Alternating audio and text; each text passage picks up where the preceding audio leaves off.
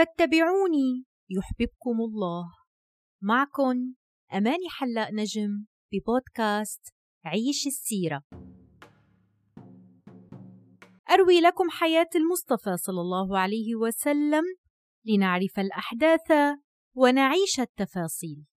نعرف لنحب ونحب لكي نطيع. ما زلنا مع أوصاف الحبيب صلى الله عليه وسلم. ما زلنا ننظر إلى رسول الله بعين من رآه. ماذا عن مشيته صلى الله عليه وسلم؟ يصفها لنا سيدنا علي رضي الله عنه فيقول كان النبي صلى الله عليه وسلم إذا مشى تكفأ تكفؤا كأنما ينحدر من صبب. ماذا يعني هذا الكلام؟ يعني صلى الله عليه وسلم لما كان يمشي كان مشيته فيه قوة وفية ثبات. فكان بيميل إلى الأمام ويرفع رجله من الأرض بشدة كأنه نازل من مكان آه، منحدر. يعني لم تكن مشيته مشية إنسان ضعيف أو مشية إنسان يتظاهر بالضعف لا. كل ما فيه صلى الله عليه وسلم يدل على القوة ويدل على الثبات. ولما كان يمشي صلى الله عليه وسلم مع أصحابه أين كان يمشي؟ كان يقدم أصحابه بين يديه يعني كان يخليهم يمشوا قدامه ويمشي هو خلفهم. وإذا التفت صلى الله عليه وسلم لأحد يريد أن يكلمه يلتفت له بجسده كله يريه الاهتمام صلى الله عليه وسلم. وإذا لقى أي شخص يبدأ هو صلى الله عليه وسلم بالسلام. وعندما يصافح الرجال لا ينزع يده صلى الله عليه وسلم من يد من يصافحه حتى ينزعها هو ولا يترك الشخص الذي أمامه حتى ينتهي من كلامه وينظر إليه ويهتم به. هيدي كلها صفات من صفات الأشخاص القياديين المؤثرين مدى اهتمامه بالشخص يلي أمامه. وكان صلى الله عليه وسلم أطلق الناس وجها. دائما مبتسم صلى الله عليه وسلم يتألف الناس ويشعر كل من لقيه بأهميته. يعني النبي عليه الصلاة والسلام كان بيخلي الشعور عند كل مين التقى فيه إنه هو أكثر إنسان بحبه النبي عليه الصلاة والسلام بيعامل كل إنسان وكأنه الأهم عنده صلى الله عليه وسلم. وعندما يسلم عليه أحد يرد التحية بأحسن منها.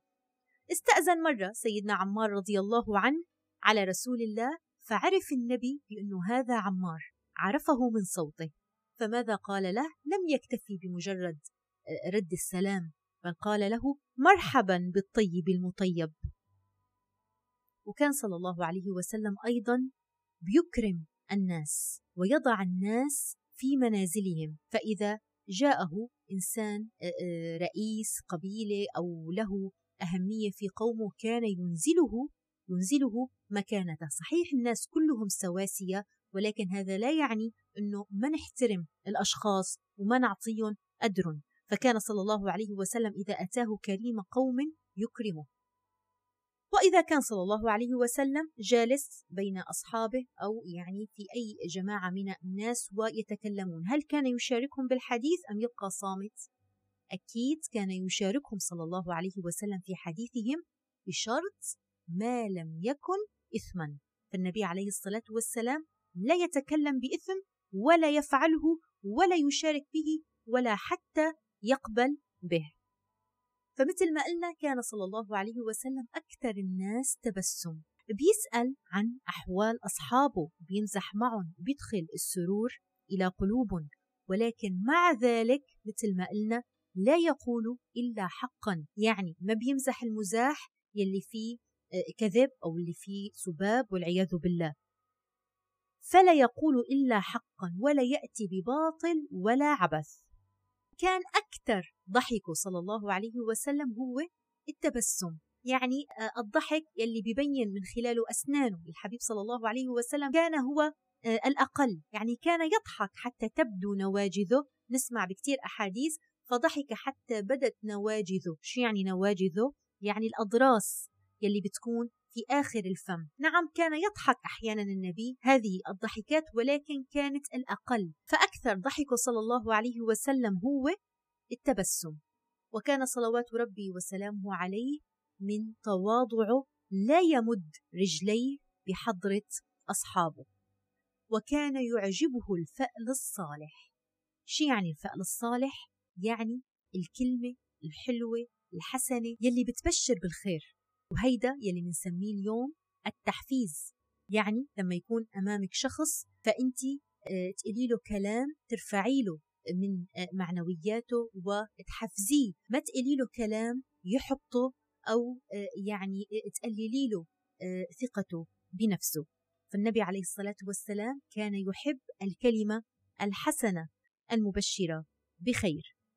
وكان صلى الله عليه وسلم في صوته صحل يعني مثل البحة بالصوت صلى الله عليه وسلم. ومثل ما كان صوته صلى الله عليه وسلم يبلغ ما لم يبلغه غيره مثل ما قلنا من خصائصه صلى الله عليه وسلم فكمان سمعه صلى الله عليه وسلم كان عنده قوة خاصة بالسمع. فكما يروي الترمذي وأحمد وغيرهما قول صلى الله عليه وسلم إني أرى ما لا ترون وأسمع ما لا تسمعون.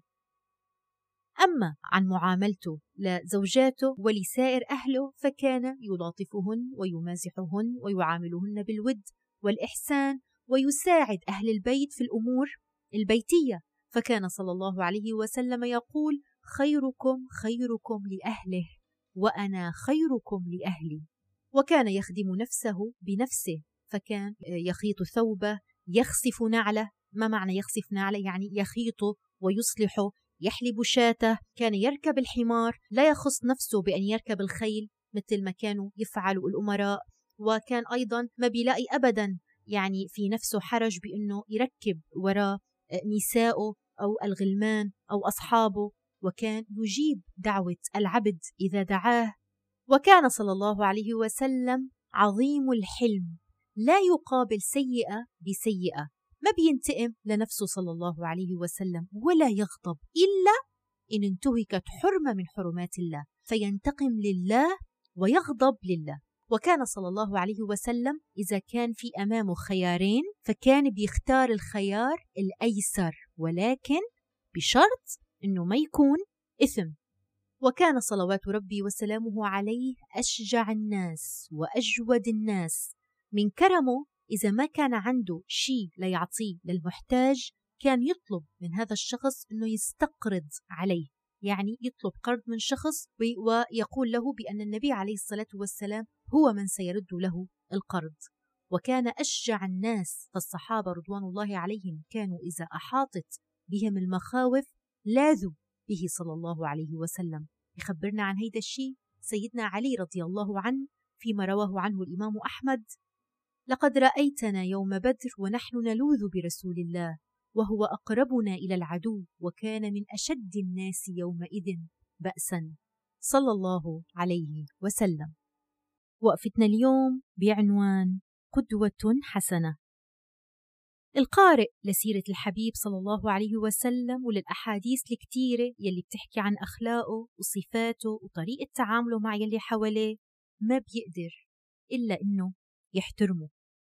والمؤمن الحقيقي يلي اكتمل إيمانه ما بيقدر إلا إنه يحول هيدا الاحترام لمحبة محبة بتدفعه للإقتداء وللتقليد لحتى يكون الحبيب صلى الله عليه وسلم هو الإنسان الملهم في حياته غايته وهدفه إنه يكون مثله لحتى يطبق قول الله تعالى لقد كان لكم في رسول الله أسوة حسنة لمن كان يرجو الله واليوم الآخر وذكر الله كثيرا. شاركوا البودكاست مع معارفكم وأصدقائكم. وخليكم دايما على السمع وخليكن مع بودكاست عيش السيرة.